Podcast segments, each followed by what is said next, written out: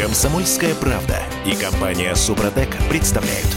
Программа «Мой автомобиль». Всем привет, это радио «Комсомольская правда», я Дмитрий Делинский. Я Алена Гринчевская. Андрей Олег Осиповы, редакторы портала осипов.про у нас на связи. Андрей Олег, привет. Здравствуйте. Добрый денек. Добрый день. А, слушайте, всю предпраздничную неделю э, Москву лихорадило от проблем с пропусками, от э, слухов о том, что что-то там накрылось медным тазом, произошли какие-то сбои, потом нужно было все это переоформлять. Потом А, все успокоились, поняли, что все не так страшно. все, все успокоилось. Да ничего не успокоилось. Нам не дают успокоиться, скажем, э, наиболее активные граждане, э, которые заседают в том числе в думах разного уровня. Наиболее активные региональные граждане. Региональные И граждане. даже да. не граждане, а У них- региональные депутаты. У них душа болит за всю матушку Россию. И вот с ужасом прошли прямо перед праздником, в канун самый, так сказать, как ЗАГС собрание Нижегородской области внесло в Госдуму поправки В Кодекс об административных правонарушениях они предлагают ввести новую статью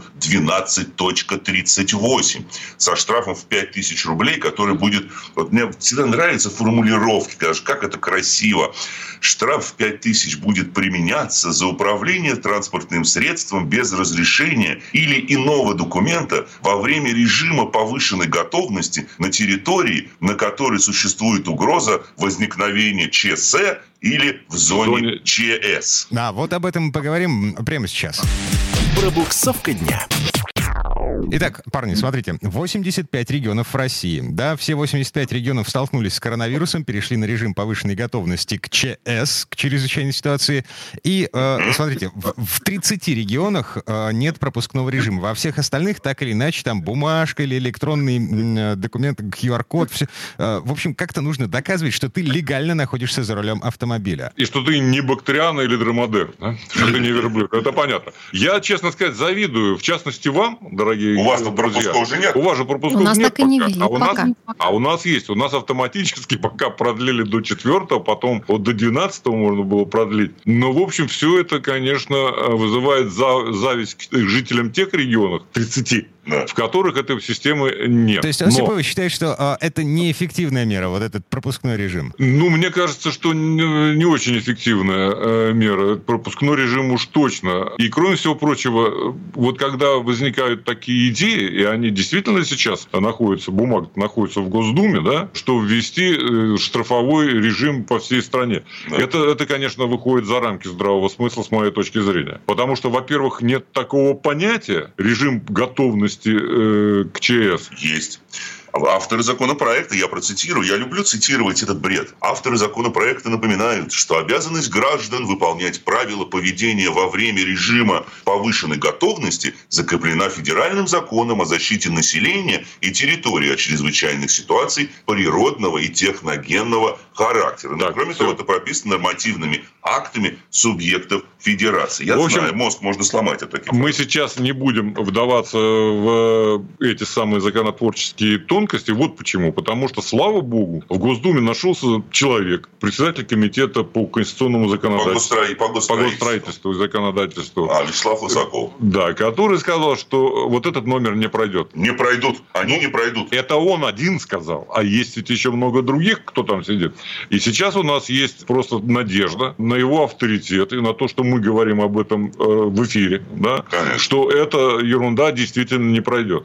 Одно дело, когда местные власти, которым действительно виднее в ряде случаев, принимают э, то или иное решение. И совершенно другое дело, когда стремятся во всей России об- объявить единое штрафовое пространство. Это даже звучит как-то коряво. И причем, смотрите, когда мы говорим с вами о том, что происходит в регионах, вот буквально 30 числа, когда все поехали в Тульской области, в районе города Ефремов, была э, собрана пробка длиной в несколько десятков километров. Люди теряли там по 4-5 по часов. Знаете почему? Очень просто. Потому что ГИБДД Тульской области решила проверять все машины на федеральной трассе М4. Там Так, а проверяли на наличие пропусков, либо по каким-то другим И, причинам? да, и в том, и в другом направлении проверяли на наличие пропусков. Но самое неприятное заключается в том, что те, у кого пропусков не было, или те, кто ехал из тех регионов, где пропуска еще не были введены, торжественно сажались в автобус ГИБДД Тульской области и отправлялись в, как это называется, в обсервацию, да, вот, вот, вот. И отпуск у людей, собственно говоря, окончательно испорчен, потому что их на 14 дней туда сразу отправляли. А самое главное, что пробка была собрана на, на несколько часов. И вот, пожалуйста, вот как... Слушайте, вот ну, ну подождите, вот, вот смотрите, если мне нужно ехать куда-то, где введен режим пропусков, я озабочусь да. вопросом заранее получения этого Алло. самого пропуска. Да. Но согласитесь... Вы проезжаете мимо. Когда вы транзитом проезжаете Тульскую область, с какого, простите, черта вас останавливают там и проверяют? Вы не останавливаетесь в этой области. Вы движетесь, ну, допустим, из Москвы в Воронеж, к примеру. Вы даже окон не открываете. Конечно. Угу. Погодите, Зачем? а как гаишник узнает, транзитный я или... Э... Они наизусть знают э, номера регионов, я могу сказать. Ну, конечно. Там очень просто все. А Нет. потом, понимаете, вопрос же, почему собралась такая пробка? Они останавливали всех каждый автомобиль. Это не было выборочное тестирование. Нет, дорога была, федеральная трасса была перекрыта региональными властями целиком и полностью. В общем... И останавливали, проверяли каждого человека. Это не выборочная проверка, как, допустим, в Москве на въездах. В общем, дорогие друзья, заставь дурака Богу молиться. То есть, по большому Ефремов. счету, нужно ввести какой-то единый набор, шаблон правил, который применяется в каждом регионе в зависимости от конкретной ситуации, э, последовательно региона. А, так, чтобы регион, каждый регион, не городил свой собственный огород. Не, вы знаете что? Нужно, вообще-то говоря, э, иметь здравый смысл. А, Во-первых, а, вот с этим, любом... с этим в нашей стране очень вот большая проблема. Проблемы, да. Э, я понимаю, да, я понимаю. И причем, когда соединяются две русские беды, дураки и дороги в одном месте, получается затор, да, мы с вами понимаем. Там, во-первых, дорога никуда не годится под этим Ефремом. Вот, и поэтому, конечно, должно быть правило одно. На трассе транзитников не останавливать. Все. Ну, казалось бы, ничего проще нет. Я надеюсь, что вот к этому времени, когда мы с вами об этом говорим уже в эфире, э, проблема будет разрешена. И э, люди, которые устроили это дело, получат по шапке из Москвы. Я очень надеюсь на это. Так, надеждой на светлое будущее живем. Но нам с вами, как законопослушным людям, остается только выполнять требования властей, если они, э, ну, как бы законные требования. Вот в законность это вопрос. Вот в этом, в этом весь вопрос. Конечно, законностью тут большие и, вопросы. И здравым смыслом тоже большой вопрос, но это вообще традиционно для нашей страны. Вообще, в целом, мне кажется, что вот такие вот жесткие меры, как то введение пропусков, не, не факт, что они себя а, в полном смысле оправдывают. И потом, вот посмотрите, возьмем пример ту же самую Москву. Уже были разъяснения Верховного суда, и сейчас во многих социальных сетях и в группах вы найдете прям пошаговую инструкцию, как обжаловать штраф с камеры вот в 5 тысяч рублей за решение режима самоизоляции. Точнее, в том случае, если у вас нет пропуска, если машина не вписана в пропуск. Потому что по Москве уже начали приходить такие штрафы. Э, уже есть люди, которые получили эти письма счастья. Но, слава богу, так сказать, есть э, схема обжалования. Действительно, большая часть, да все практически штрафы на самом деле обжалуются. Но ведь на самом деле проблема еще заключается в том, что я не хочу принять это слово, потому что оно несколько избитое, но это правильное выражение. Это закручивание гаек называется. В начале, когда в Москве были введены эти пропуска, человек мог получить, вот мы на компании могли получить там по два пропуска. Это было связано с тем, что, допустим, если у вас в собственности находится два автомобиля или автомобиль и мотоцикл, то вам нужно было получать один пропуск, который вписывается в автомобиль, а другой пропуск, который вписывается в машину с другим номерным знаком или тот же самый мотоцикл. А в последнюю неделю апреля московские власти решили, что нет, один человек, один паспорт, одно транспортное средство. И если даже у тебя, кроме машины, есть мотоцикл, то будь любезен, тогда, соответственно, либо пропуск на мотоцикл получай, либо пропуск на машину получай. Что является полной глупостью. Второй пропуск получить нельзя. Люди пытались обращаться в мэрию, писать куда-то в Дептранс. Им просто сказали, в каком направлении им надо двигаться. Это по радио произносить нельзя. Это ведь на самом деле создает все больше и больше трудностей для самих людей. Вот мы буквально в последний день апреля меняли машину, и э, мне пришлось хитрыми манипуляциями, потому что машину, которую мы забирали, она не была внесена в базу, и мы могли бы получать по 5 тысяч с каждой камеры, которые проехали. Но я в таком случае, такой небольшой лайфхак, я оформил одноразовый пропуск на жену, куда чтобы в этот номер день этого можно было доехать до офиса. Да, чтобы в этот день я мог на эту, эту машину забрать и доехать до офиса. Конечно, когда я приехал в офис, отдал другую машину, так сказать, приехал в офис на этой машине, я ее вписал, изменив данные своего пропуска. Но вот такая элементарная ситуация, как замена транспортного средства, она не предусмотрена. Привез ты на дачу мотоцикл, чтобы да. погонять там. И езжать а пешком нет. за машиной, да, обратно. А нет, не получится. Вот это на самом деле настораживает. И поэтому, конечно же, когда появляется предложение прописывать подобного рода вещи э, на федеральном уровне, тем более вводить сразу же в виде штрафа в Кодекс об административном право, э, правонарушении, это настораживает. Потому что это означает, что в любой момент эту статью новую можно, так сказать, активировать, и все. И попробуй потом а, протестуй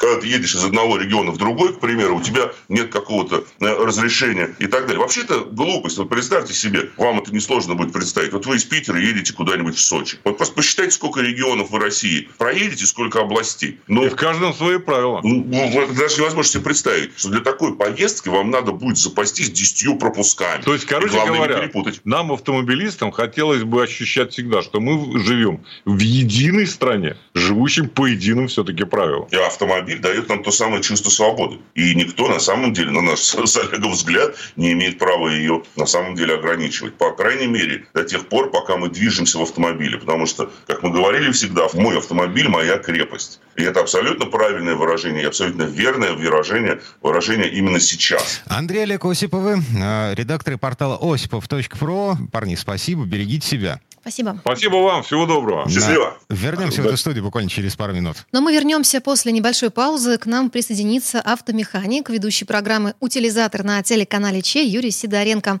Будем говорить о подводных камнях замены масла в двигателе. Комсомольская правда и компания «Супротек» представляют – Программа «Мой автомобиль». А это мы вернулись в студию радио «Комсомольская правда». Я Дмитрий Делинский. Я Алена Гринчевская. А у нас на связи Юрий Сидоренко, автомеханик, ведущий программы «Утилизатор» на телеканале Чай. Юр, привет. Всем привет. Добрый день. Ну что, давайте выдохнем немножко, давайте отвлечемся от коронавирусной повестки, поговорим о том, что у нас э, спрятано под капотом и о том, как мы убиваем наши автомобили. Автомастер. Итак, а моторное масло. Ну вот в ближайшее время, например, мне предстоит замена, если э, не закроет автосервис, в который я периодически заезжаю, да, на техобслуживание, а мне предстоит поменять масло. И я понимаю, что сделать это нужно было еще месяца два назад. То есть ты отслеживаешь, когда ты последний раз его менял? Естественно, да. Угу. Как бы сейчас у меня где-то 12, а то и 13 тысяч километров пробега угу. с тех пор, как я последний раз поменял масло. Вот мне кажется, сейчас. перекатал. Юрий, что скажете? Э, я скажу сразу же, я понял, что, Ален, а ты не отслеживаешь, да, сроки замены масла? Ну, я не очень много езжу просто, на самом деле. Просто раз в год, когда приезжаю, мне там все, в общем, а, говорят. А у тебя по расписанию раз в год? Да. А, понятно. Ну, правильно, кстати, совершенно верно. От пробега, ну, смотри, если ты перекатал, э, ну, тысячу, две, три даже, не сильно это страшно. Три уже, уже так не очень хорошо. Две еще более-менее, ну, как бы попасть в хрон в хрон, но это очень сложно. Ну, слушай, говорят, что в городском цикле э, вообще нужно менять масло раз в 7 тысяч километров, нет? Ну, я бы... Я как автосервис, конечно, с удовольствием скажу, что и раз в 5 тысяч можно менять. Но, в принципе, сейчас масла позволяют ездить даже в нашем городском цикле 10 тысяч километров. Это совершенно нормально. Ага. Там проблем нет. Ну, как бы за год, в принципе, столько и проезжает. Вообще, рекомендуется менять масло, если ты ездишь меньше, чем 10 тысяч километров. Э, вот как я рекомендую своим клиентам у себя в автосервисе. Э, мне, конечно, выгоднее, чтобы чаще люди приезжали, но судя по там, тем вещам, которые происходят, в принципе, раз в 10 тысяч – это совершенно нормальная замена. Вот. Чаще менять бессмысленно, потому что масла предполагают использование в таком количестве. И менять надо раз в год, потому что за год масло в любом случае изнашивается. Даже если ты ездишь там 3 тысячи в год, или 5 тысяч в год, или тысячу в год. Угу.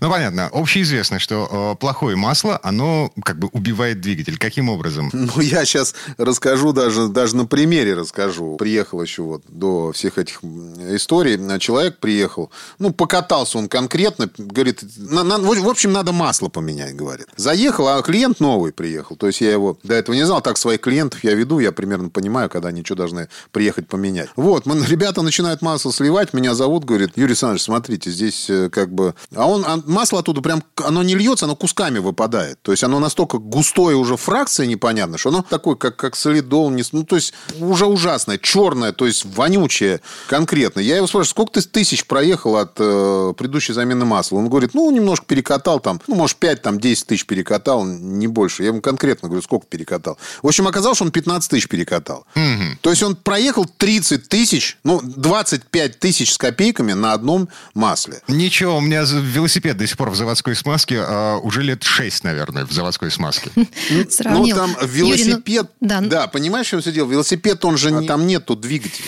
Там Там нет нету перепадов температур. А тот двигатель, который и там есть, он, в принципе, регулярно меняет смазку, он кушает, он моется, то есть там все нормально с ним. Хорошо, а что, что вы понимаю? клиенту сказали в итоге этому? А, прекрасному? Клиенту, конечно, он мне сказал, что ну сейчас же мы все промоем, промывку сделаем и все нормально. Я говорю, нет, брат, я говорю, здесь промывка просто не обойдешься, здесь надо уже брать. Мы залили новое масло, поставили фильтр, туда залили специальную промывку долговременную. В данном случае, ну, конечно, не для кого не секрет, это Супротек. Вот, долговременная промывка. О, отправили его на полторы тысячи километров. Он их откатал, приехал обратно, и мы сделали замену еще раз. И вот только вот с этого момента пошел отсчет э, замены масла. То есть вот эти 10 тысяч, которые он должен был катать. Потому что по-другому мы бы его не промыли. Там действительно... И после этого, конечно, я ему сказал, ну, осталось только ну, взывать к тому, чтобы двигатель, э, все каналы там прочистились, и он не стуканул. Потому что масляное голодание в двигателе – это проблема очень большая. Насколько серьезно мы убиваем двигатель вот такой, ну, редкой, не самой регулярной заменой масла? Надо начать с того, что происходит вообще с маслом. Почему он убивается? Ну, в принципе, масло и масло. Масло стареет. Не, ну, не в смысле, что там новые модели там выходят, это само собой происходит. А находясь в моторе, теряет свои характеристики. Самое страшное. Какие характеристики должны быть у масла? Это уменьшение износа комплектующих двигателя. Работа в его многих деталей двигателя, она основана на трении. Вот как раз вот это трение и нивелирует масло. Также масло выступает в роли охладителя наряду там с радиатором и антифризом. И сберегает все части двигателя от коррозии, там, поршни, клапана, распред валы. Вот в тяжелых условиях все это дело работает, там, с перепадами температуры и так далее. А если моторное масло перестало обладать этими свойствами, то мы, соответственно, получаем перегрев, увеличение трения и коррозию. Последствия такие. Перегрев мотора, он, ну, значит, ну, отводится тепло, сами понимаете, что там может и головку повести, и сами детали начинают сильнее изнашиваться. Э, Повышенное трение. С течением времени масло разжижается, что приводит, вот, опять же, к увеличению вот этого трения, потому что, ну, грубо говоря, как я всегда говорю, масло начинает разделяться на фракции. Фракция, которая тяжелая, она опускается вниз и остается в поддоне картера. Масло само превращается просто в жидкость безо всяких э, своих свойств вот этих, которые снижают трение. Это, кстати, очень плохо, и ресурс мотора вот прям моментом снижается. То есть считайте, что, ну как вам объяснить? Если взять ржавый болт и попробовать закрутить его без смазки в резьбу, ну что будет? Это же тяжело будет сделать, правильно? А если его смазать, то он легче идет. Здесь то же самое. Дальше самое страшное, то, что может происходить, это засорение масляных каналов. Это вообще проблема реально очень большая. Там есть куча ма- маленьких каналов, которые забиваются, и, соответственно, например, к- коленвал начинает проворачиваться на масляном голодании. То есть на сухую. Это вкладыши тут же проворачиваются и начинает стучать мотор. В общем-то, вот то, что я сейчас назвал, засорение масляных каналов, повышенное трение и перегрев мотора, это основные три вещи, из-за которых вполне достаточно, чтобы убить мотор. Слушай, в инструкции к моему фокусу написано, что а, в нем менять нужно раз в 15 тысяч километров. Все рекомендуют раз в 10 тысяч. Чему, кому верить? Ну, смотри, ситуация какая. Э, У тебя шпорт, он европейский, правильно? Ну как, он э, всеволожский, он сделан под Петербургом. Ну, я просто говорю, вообще, в принципе, по европейским, это европейская машина. Вот. И там немножко другие стандарты движения и немного другие стандарты замены масла есть. Вот. Э, У нас, если машина ездит, например, где-нибудь в деревне, нагрузки там небольшие, то есть ты не перегружаешь, не, не насилуешь двигатель, не перегреваешь его, вот как в пробке, например, стоишь, постоянно мотор греется, то есть срабатывает термостат, срабатывает вентилятор, то есть вот это качели постоянно происходят. То есть, соответственно, вот здесь я рекомендую снижать вот этот сервисный пробег, то, что написан, до 10 тысяч. Это моя рекомендация. То есть этого можно не делать. Можно идти четко, как рекомендует дилер. Вот как написано в книжке, вот так вот и идти. Мы до конца, все-таки вот до конца, вот это вот измерить не сможем, потому что, ну, вот сколько у меня было моторов, вот люди приезжали, но только один на машине ездил, он реально накатал почти 700 тысяч. Все остальные были проданы машины где-то до, ну, до, до, до 150 тысяч, до, до, до 200 тысяч. То есть люди уже их продали. Но сам факт того, что сказать, что если вы будете часто менять у вас мотор пройдет там 400 тысяч, не скажу. Но при этом я знаю одно, что вы не получите капитальный ремонт двигателя, если будете менять часто нормально масло, то есть раз в 10 тысяч километров. Не получите капитальный ремонт двигателя через 80-100 тысяч километров. А это очень важный момент. То есть вы спокойно на нет ездите, спокойно эту машину продадите угу. потом. Юрий, а что делать тем, кто все-таки, ну как я, допустим, ездит не очень много? Вот есть так называемый недопробег вообще. Может, в принципе, масло можно даже не раз в год, а чуть реже менять? Ну, в принципе, ну, в принципе, вот это заблуждение, которое очень многие на это ведутся. При отсутствии пробега масло двигателя стоит менять ежегодно. Так как оно даже вот если ты вообще на машине не ездишь, то есть масло залил, теряет легкие фракции, окисляется кислородом, из воздуха там собирает атмосферную влагу через конденсат, который в самом моторе выпадает. Соответственно, его вязкость возрастает, защитные свойства ухудшаются. Все. То есть раз в год э, надо менять, и все будет нормально. Причем очень важный момент, вот то, что меня все спрашивают, я, это относится к дачникам. Масло надо заливать обязательно весной, а не осенью, угу. перед тем, как вы машину поставили поставили. То есть вы приезжаете со старым маслом, поставили, потом перед отъездом нужно делать ТО, поменять масло и спокойненько на машине поехать. Слушай, еще один вопрос. Все-таки бочковое или канистровое? Смотри, ситуация какая. Бочковое масло очень хорошее. Оно совершенно по всем стандартам сделано, причем его практически не подделать, если это официальное масло. Ну, потому что бочку 200 литров ее сложно кому-то продать. Канистру проще подделать. Поэтому э, в любом сервисе, наверное, есть сейчас э, бочковое масло, то есть, ну, люди заработают с какими-то конторами, это выгодно. И сейчас э, главное, масло бочковое должно быть куплено в официальном месте, чтобы вам там точно не намешали какую-то ерунду. Э, вот. У нас сейчас даже, по-моему, в крупных магазинах в Москве, ну, по маркам не буду называть магазины, по названиям, то сейчас там продается прям вот так ряд в бочке стоят, в ряд, разное масло, любое. Прям подходишь, тебе в канистрочку налили сколько надо и пошел. Если хорошее бочковое, берите бочковое. Оно дешевле и, как правило, по качеству то же самое. Если вы не уверены в этом, берите в хорошем магазине канистре. Перед тем, как покупать, обязательно посмотрите, какие степени защиты должны быть на этой канистре, потому что подделок очень много. И сколько приезжало ко мне машин с моторами убитыми именно из-за подделок масла, потому что масло раскладывается на фракции прям сразу же. Как только раскладывается, начинаются стучать э, гидрокомпенсаторы, потом э, изнашиваются поршни, вкладыши, в общем, беда происходит. Угу. А я приехал в сервис, говорю, поменять мне масло. А как мне понять, как убедиться в том, что они, ну, в общем, заливают нормальную жижу? То есть не, не поддельная? Ну, во-первых, надо приезжать в сервис, который известный. Ага. То есть известный в смысле для, для тебя. Но, с другой стороны, можно же попросить сертификат всегда. А на сайте можно посмотреть, как он выглядит. Угу. То есть я еду в сервис, я говорю, мне, например, нужно масло такой-то марки. Я зашел быстренько с телефончика, посмотрел, как выглядит на официальном сайте сертификат. Приехал туда, сказал, вы какое масло такое заливаете? А можешь сертификат посмотреть? Вот если тебе не дали документ, вот тогда лучше сразу вот это масло не брать. И то есть я могу подойти к этой бочке и посмотреть на ее номер? Конечно, конечно. Здорово. На следующей неделе поеду в свой автосервис, все-таки поменяю. Потом все расскажешь. Да, да, да, да, да. Юр, спасибо. Пожалуйста. Юрий Сидоренко, автомеханик, ведущий программы «Утилизатор» на телеканале ЧЕ. Э, до новых встреч, Юр. Пока. Ну а в следующей части программы к нам присоединится Федор Буцко. Речь пойдет о средствах индивидуальной мобильности. Это власти, наконец, собрались прижать к ногтю людей, которые ездят по дорогам на электросамокатах и сигвеях. Комсомольская правда и компания «Супротек» представляют – Программа «Мой автомобиль». А это мы вернулись в студию радио «Комсомольская правда». Я Дмитрий Делинский. Я Алена Гринчевская. И Федор Буцко у нас на связи. А, Федя, привет. Здравствуйте. Добрый день. 650 а, километров между нами социальная дистанция, поэтому мы ну, почти ничего не нарушаем. Да, я тоже сижу дома и совершенно ничего не нарушаю. Так, ну передвижение по Москве э, вообще как по ощущениям? Э... Народу на улицах немного, хотя вчера вот мне нужно было приехать в редакцию, и на обратном пути я ехал как раз то, что называется против шерсти, то есть я ехал из области в центр города, и напротив э, была пробка. Ага. Жизнь продолжается. А, здесь сейчас давайте отвлечемся от коронавирусной повестки, поговорим о новых правилах для средств индивидуальной мобильности. А, для начала будем разбираться в том, что это такое. Форсаж дня. Итак, новое словосочетание в нашем лексиконе появилось, да, средства индивидуальной мобильности. Что это за нафиг?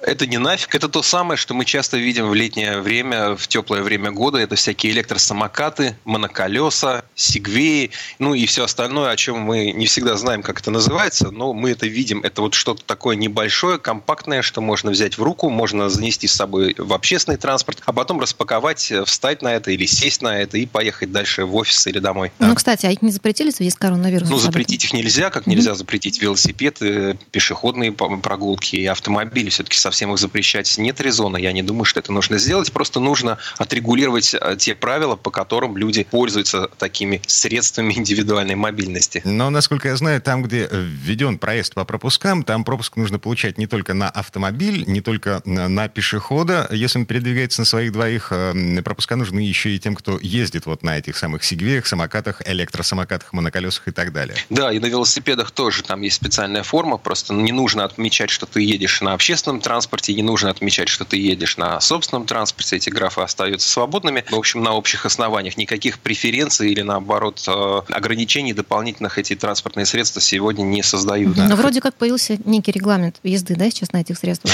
Пока еще не регламент, пока это проект. Минтранс опубликовал вот этот проект, достаточно масштабный проект изменений в правила дорожного движения. Он касается в первую очередь как раз владельцев электросамокатов, моноколес и всего вот этого нового вида персональной мобильности. Ну, в первую а, очередь... Маленькое уточнение. Мы разделяем велосипеды и любые другие средства индивидуальной мобильности, которые приводятся в движение силой человека, да, ногами, и э, электрические приблуды. Да, мы их разделяем. Дело в том, что велосипед уже давно изобретен, да, и к нему уже были определенные правила, и знаки дорожные были. А вот э, это появилось сравнительно недавно и требует как раз регулирования. Дело в том, что началось это, наверное, больше сначала в Западной Европе, где настолько всем надоели эти бесконечные электросамокаты, что э, люди стали, ну, государство стало вводить различные ограничения. То есть сначала, понятно, были плюсы. Меньше людей в транспорте, меньше машин, меньше вреда природе, нам с вами меньше вреда. Это все замечательно. Минусы тоже понятно. Каждый из нас их может заметить, когда мимо по тротуару или по проезжей части пролетает очередной такой вот беспечный езд. уворачиваться иногда. Mm-hmm. Вот ключевой mm-hmm. момент здесь это, видимо, скорость, да? Да, конечно. Дело в том, что тоже мы не всегда понимаем, с какой скоростью он едет. А многие ездят э, абсолютно безобразно. Ведь у этих транспортных средств нет номера. То есть ты ездишь, ты такой анонимный. А если ДТП с автомобилем происходит, то почти всегда владельцы вот таких электро там, самокатов, например, представлялись как пешеходы. Но они юридически как бы были пешеходами. А стоило им выехать э, в поток машин, так они себя считают полноправными участниками вот этого дорожного движения. Люди, которые выезжали на магистраль, на МКАД, какой-нибудь на электроскутере, ехали там 80 км в час, ничем не защищенные, никак не обозначенные. Потом были были несколько крупных ДТП в прошлом году, когда страдали пешеходы, когда врезались на этих электроскутерах, на этих моноколесах. Это всем надоело. То есть, во-первых, владельцам всех вот этих средств индивидуальной мобильности будет запрещено э, выезжать на магистрали, что, конечно же, совершенно верно. Тут даже двух мнений быть не может, нечего им там делать. А магистрали это там, где разрешено ездить со скоростью 90 и выше? Да, например. Ну, вообще это серьезные автомобильные дороги. Там идет большой поток. Их сложно заметить заметить, нечего им там делать. Ни, ни на скутерах, ни на роликовых коньках, ни на самокатах. Но, Но это касается на... и городских дорог тоже, получается? Ну, там, не за Невского проспекта, условно, у нас в Петербурге. А, на Невском проспекте 60. А, ну вот, э, Федор, уточните. А на Невском проспекте э, ездить на них, скорее всего, будет можно. Я не, сейчас не смогу вам ответить четко на этот вопрос, но суть такая, что вот на КАТ, например, питерский или МКАТ mm-hmm. московский, выезжать на них точно нельзя. Да? То есть знак автомагистраль подразумевает э, действительно более высокую разрешенную скорость, и ну, нечего там делать таким машинам. Также им запретили э, передвигаться в болезненном состоянии, это цитата, но это тоже правильно, потому что ну, мы представляем, о каком болезненном состоянии состоянии идет речь, и действительно вот в силу анонимности, в силу того, что вот какая-то была неурегулированность э, для вот таких транспортных средств, э, многие себе позволяли ездить вот в этом самом болезненном состоянии, когда за руль сесть страшновато, да, а на этой штуке вроде бы,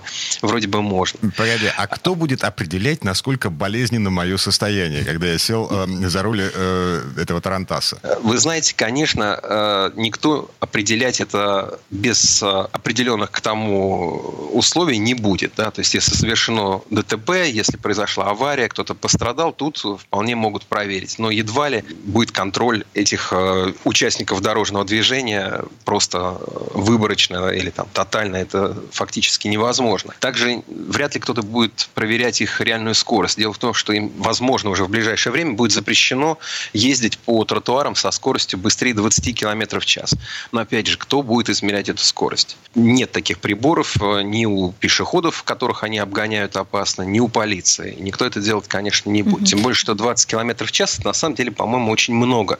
Разные бывают транспортные средства. Но если речь идет вот об этом моноколесе, то 20 км в час – это, по-моему, скорость, э, с которой невозможно быстро остановиться. Тормозной путь будет очень большим, а по траектории непредсказуемым. Мне кажется, это слишком опасно. Федор, все-таки где будет разрешено ездить владельцам таких средств индивидуальной мобильности? То есть, если я понимаю, тротуары остаются, а, допустим, велосипедные дорожки? Там есть определенные правила, которые сейчас э, будут разделяться для людей в зависимости от их возраста. Если речь идет о детях, о дошкольниках, э, о тех, э, кому меньше 7 лет, они могут ездить только по тротуару, по пешеходной дорожке и по велопешеходной дорожке. Ну, естественно, в пешеходных зонах. То есть они могут ездить только там, где ходят пешком. Угу. Если речь идет о тех, кто уже чуть постарше, да, школьники, ну, там, от 7 до 14 лет, то они могут выезжать уже на полноценные велосипедные дорожки. Там, где ездят только на велосипеде, где нельзя ходить пешком. Если, собственно, люди старше, да, то тогда можно ездить уже и э, по проезжей части велосипедных зон, можно ехать по обочине дороги, ну, вот метр от края проезжей части. Но это уже для тех, кто постарше. Угу. Кто все это будет контролировать? думаю, что никто это контролировать не будет, и это скорее касается не контроля повседневного, а того, как будет разбираться ситуация, когда произошло ДТП, когда есть пострадавший, и вот э, нужно будет определять виновного, и вот тогда, собственно, и будут приниматься во внимание э, эти нормы. Кстати, появился еще новый знак, называется «Движение лиц на средствах индивидуальной мобильности запрещено». Как он выглядит, это кстати? Такой человечек на самокате mm. в, на белом фоне, в красном кругу перечеркнутый. И также владельцам средств индивидуальной мобильности запретят проезжать под, э, под кирпич. И, в общем-то, это действительно важно, потому что люди ездят совершенно беспечно, и вот они должны помнить, что должен быть соблюден и возрастной ценз, и скорость движения даже по дороге не должна превышать 60 км в час, даже если у вас очень мощная батарея, вы очень быстро можете ездить. И нужны тормоза, нужен звуковой сигнал, нужен фонарь, световозвращатели и так далее. И все это прекрасно, потому что ну, действительно, вот э, не нужно ездить на моноколесах на проезжей части. Знаете, я не сейчас... нужно ездить да. на моноколесах да. по проезжей части. Вот нам вот только их и не хватало. Здесь вот я сейчас как раз хотела вспомнить, я когда в 2000 году, 20 лет назад сдавала на права примерно в это же время, в апреле, в мае, мой первый инструктор, их было у меня очень много после этого, сказал мне, показывая на велосипедиста, который ехал рядом с нами, когда мы уже начали практику. Алена, вот этих вот товарищей бойся. Вот я сейчас думаю, сейчас сказала еще товарищ на электросамокатах, моноколесах, гироскутерах и сегвеях. Будь осторожны. Mm-hmm. Слушайте, ну вот да. так мы, наверное, докатимся до того, что в какой-то момент, ну, мы же идем по пути признания людей вот на этих средствах индивидуальной мобильности полноправными участниками дорожного Совершенно движения. верно. Да, мы докатимся до того, что их заставят сдавать на права, вот как на, на маленькие мотоциклы, да, угу. Их заставят регистрировать свои э, транспортные средства, вешать на них номер, для того, чтобы камера элементарно могла отслеживать нарушение скоростного Мне кажется, режима. Это прекрасно, то, что сейчас ты все описываешь и говоришь. А, но пока мы живем в такой реальности, в которой этого нет. Вы знаете, э, действительно, пока нет. Вот, э, например, у нас невозможно лишиться э, водительского удостоверения за то, что управляешь велосипедом, например, в состоянии алкогольного или наркотического опьянения. Не, не распространяется на велосипед велосипедистов, вот, соответственно, эта статья. А, например, в Европе, вот в той же Германии этим октябрем, когда проходил знаменитый Октоберфест, вот этот пивной фестиваль в, Мю- в Мюнхене, после него полиция традиционно устраивает э, контроли. И, э, в общем, никого не удивило, что почти 800 человек лишились э, прав управления транспортным средством за то, что ехали, соответственно, нетрезвыми. Но дело в том, что половина из, это, из этого числа ехали на электроскутерах. И вот это действительно новое. Федор, а вот Поэтому... расскажите, в России какие-то штрафы примерно мажорный хотя бы Минтранс озвучил или пока еще нет? Пока нету. Это ведь проект угу. закона, который до 4 июня должен быть рассмотрен и, возможно, принят. Но сейчас штраф, например, за езду в нетрезвом виде на велосипеде составляет полторы тысячи рублей. Угу. То есть драконовских штрафов ждать не стоит, но некоторое регулирование в этой области нужно. Будет ли оно достаточным с помощью вот этого законопроекта или нет, покажет время. Есть эксперты, которые полагают, что этот закон в принципе принимается скорее в пользу продавцов электросамокатов, потому что ни к чему толком не обязывает их владельцев. Ну, так или иначе, движемся по пути, по которому идет весь остальной цивилизованный мир. И нам туда дорога. Федор Буско, автожурналист. Э, Федь, спасибо, береги себя, хорошего дня. Спасибо. Всего вам доброго. Но мы вернемся через пару минут. В следующей части программы у нас журналист и летописец мирового автопрома Александр Пикуленко. Речь пойдет об автомобиле ГАЗ-М20, который вошел в историю как «Победа». Комсомольская правда и компания «Супротек» представляют – Программа «Мой автомобиль». А это мы вернулись в студию радио «Комсомольская правда». Я Дмитрий Делинский. Я Алена Гринчевская. В этой четверти часа у нас традиционная история от Александра Пикуленко. На этот раз к 9 мая речь пойдет об автомобиле «Победа» или ГАЗ-М20. Предыстория. Есть на свете немного машин, которые в любом потоке можно распознать по силуэту. Бесспорно, профессионал мгновенно определит марку любого автомобиля, промчавшегося мимо. Но именно победу узнает любой россиянин. Полностью она называется «Победа ГАЗ М-20». То есть у нее есть имя, фамилия и отчество. Этим гордились. Для всей страны имя этого автомобиля было символом победы над Германией, а для некоторых символом начинающейся автомобилизации, одно из условий которой – доступность машины. Было время, когда в единственном московском автомагазине в витрине стояли «Москвич-401» за 9 тысяч рублей, «Победа» за 16 тысяч и невероятно дорогой «Зим» за 40 тысяч. Их можно было свободно купить. Была еще одна малочисленная, правда, категория соотечественников, для которых победа тоже была символом. Именно с нее начинался прокат автомобилей. И машина ненадолго становилась для счастливчиков символом свободы, ведь человек за рулем принадлежал только сам себе. Победа и сегодня подкупает гармоничностью линии. Не проработав кузов в аэродинамической трубе, Конструкторы получили, тем не менее, очень небольшой коэффициент аэродинамического сопротивления. Поскольку штампы были несовершенны, неровности кузовных деталей вручную выводили припоем. Среди водителей даже родилась легенда, что кузова были луженые. Бесспорная дань эпохи – обилие хромированных деталей, огромные бамперы, облицовка радиатора, молдинги, шильдики, колесные колпаки, окантованная хромом светотехника. На первых выпусках «Побед» углубления хромированных деталей заливали красной эмалью. Машина получалась еще наряднее. Именно на «Победе» появились электрические указатели поворотов и стоп-сигналы. Надо ли говорить, что и они были богато декорированы хромом? Именно водители «Побед» первыми перестали размахивать руками, предупреждая о маневре. Открыв неожиданно тяжелую дверь, сделанную так же добротно, как и весь автомобиль, попадаем в салон. Словно в хорошей гостиной за большой и широкой дверью располагается большой и добротный диван. А вот когда дверь захлопнута, не закрыта, а именно захлопнута, у человека внутри возникает ощущение уюта. Шум извне не проникает, и первое, что слышишь, громкое тиканье часов на комоде, прошу прощения, на панели. В центре ее, естественно, покрытая хромом огромная надпись «Автозавод имени Молотова». Производители этим именем гордились. Ниже вполне мог бы поместиться радиоприемник, конечно, ламповый. Но на победах его начали устанавливать только с 1955 года, а нашу машину выпустили в 1953. Прямо перед водителем в соответствии с высоким классом автомобиля богатая комбинация приборов. В довоенных автомобилях приборы располагались по центру. Лишь на немногих они стояли за рулевой колонкой. Например, на «Шевроле Флитмастер» или «Опель Капитан». Кроме большого спидометра, очень похожего на будильник, на панели Победы расположен амперметр, указатель температуры воды, индикаторы давления масла и количества бензина и несколько контрольных ламп. Все приборы большие и легко читаемые. Особый разговор о руле. Он большой, неимоверно тонкий, пластмассовый, цвета слоновой кости, с очень красивой эмблемой на кнопке сигнала.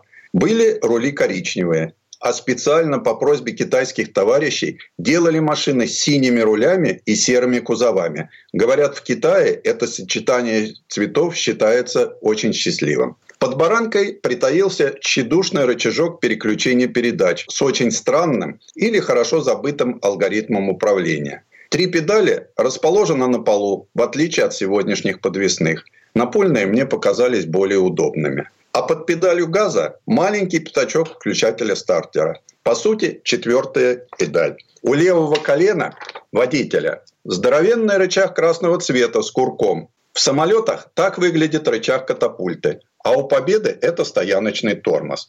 У современников ГАЗ-М20 Стеклоочиститель имел или пневматический привод, или механический. Работа его зависела от оборотов двигателя на холостом ходу. Щетки двигались по стеклу еле-еле или учащали свой ход по мере возрастания скорости машины. А на «Победе» был установлен электрический стеклоочиститель. Но это еще не все. Водитель машины получал возможность ездить без валенок и тулупа и пренебречь инструкцией, согласно которой он был обязан возить с собой мешочек с солью для протирки замерзших стекол. На «Победе» была печка. У этой машины появилась даже такая приятная мелочь, как плафон освещения салона. Обивка потолка, сидений, дверей выполнена из натуральной ткани приятных тонов. Вариантов расцветки было несколько. Кстати, о сиденьях. Они диванного типа. Переднее не имело регулировки наклона спинки, но его можно было переставлять вперед или назад. Для этого надо было отвернуть несколько болтов. Под капотом аллигаторного типа четырехцилиндровый нижнеклапанный двигатель. В глаза бросаются большие 18-миллиметровые свечи и огромный воздушный фильтр. Места под капотом очень много, и к большинству узлов и агрегатов подбираться удобно. Между облицовкой и радиатором два изогнутых рога звукового сигнала высокого и низкого тонов. Двухтонновый сигнал стал фирменной особенностью Горьковского автозавода. Двигатель «Победы» модели ГАЗ-М20 развивал мощность 52 лошадиных силы. Степень сжатия всего лишь 6,2, рассчитанная на использование забытого ныне бензина марки А66. Повернув ключ в замке зажигания, Нажимаем носком правой ноги на пятачок стартера и одновременно, надавив пяткой на педаль газа, заводим мотор. Хрустнув несинхронизированной первой передачей, мы плавно трогаемся с места. Кстати, передач всего три, а задний ход тоже не синхронизирован. Победу мы заправили бензином А76. Но несмотря на это, двигатель не потерял эластичности и был очень тяговит. Вместо испытательной трассы для теста была выбрана Старая Москва. Узкие переулки Солянки и трамвайные пути Бульварного кольца. Мы пытались возвратить машину в ее молодость. Невольно вспомнился навык двойного выжима сцепления с перегазовкой. Неудобно, но необходимо. Барабанные тормоза с гидравлическим приводом работали надежно, без ожидаемых проблем. Подвеска очень плавно сглаживала неровности покрытия. Тем более, что разработана она специально для плохих дорог. Вообще же «Победа» – машина неторопливая, очень плавная, побуждающая к обстоятельности и неспешности. Именно в таком режиме мы и ездили. Достаточно быстро мы забыли о скоростях, суете, современных проблемах. Казалось, что Москва готовится то ли к фестивалю молодежи и студентов, то ли к встрече первого космонавта. За окнами Победы снова начиналась оттепель. Предыстория. Сан Саныч, спасибо. Это был Александр Пикуленко, летописец мировой автомобильной индустрии. Ну, у нас на этом все на сегодня. Алена Гринчевская. Дмитрий Зелинский. Берегите себя. Программа «Мой автомобиль».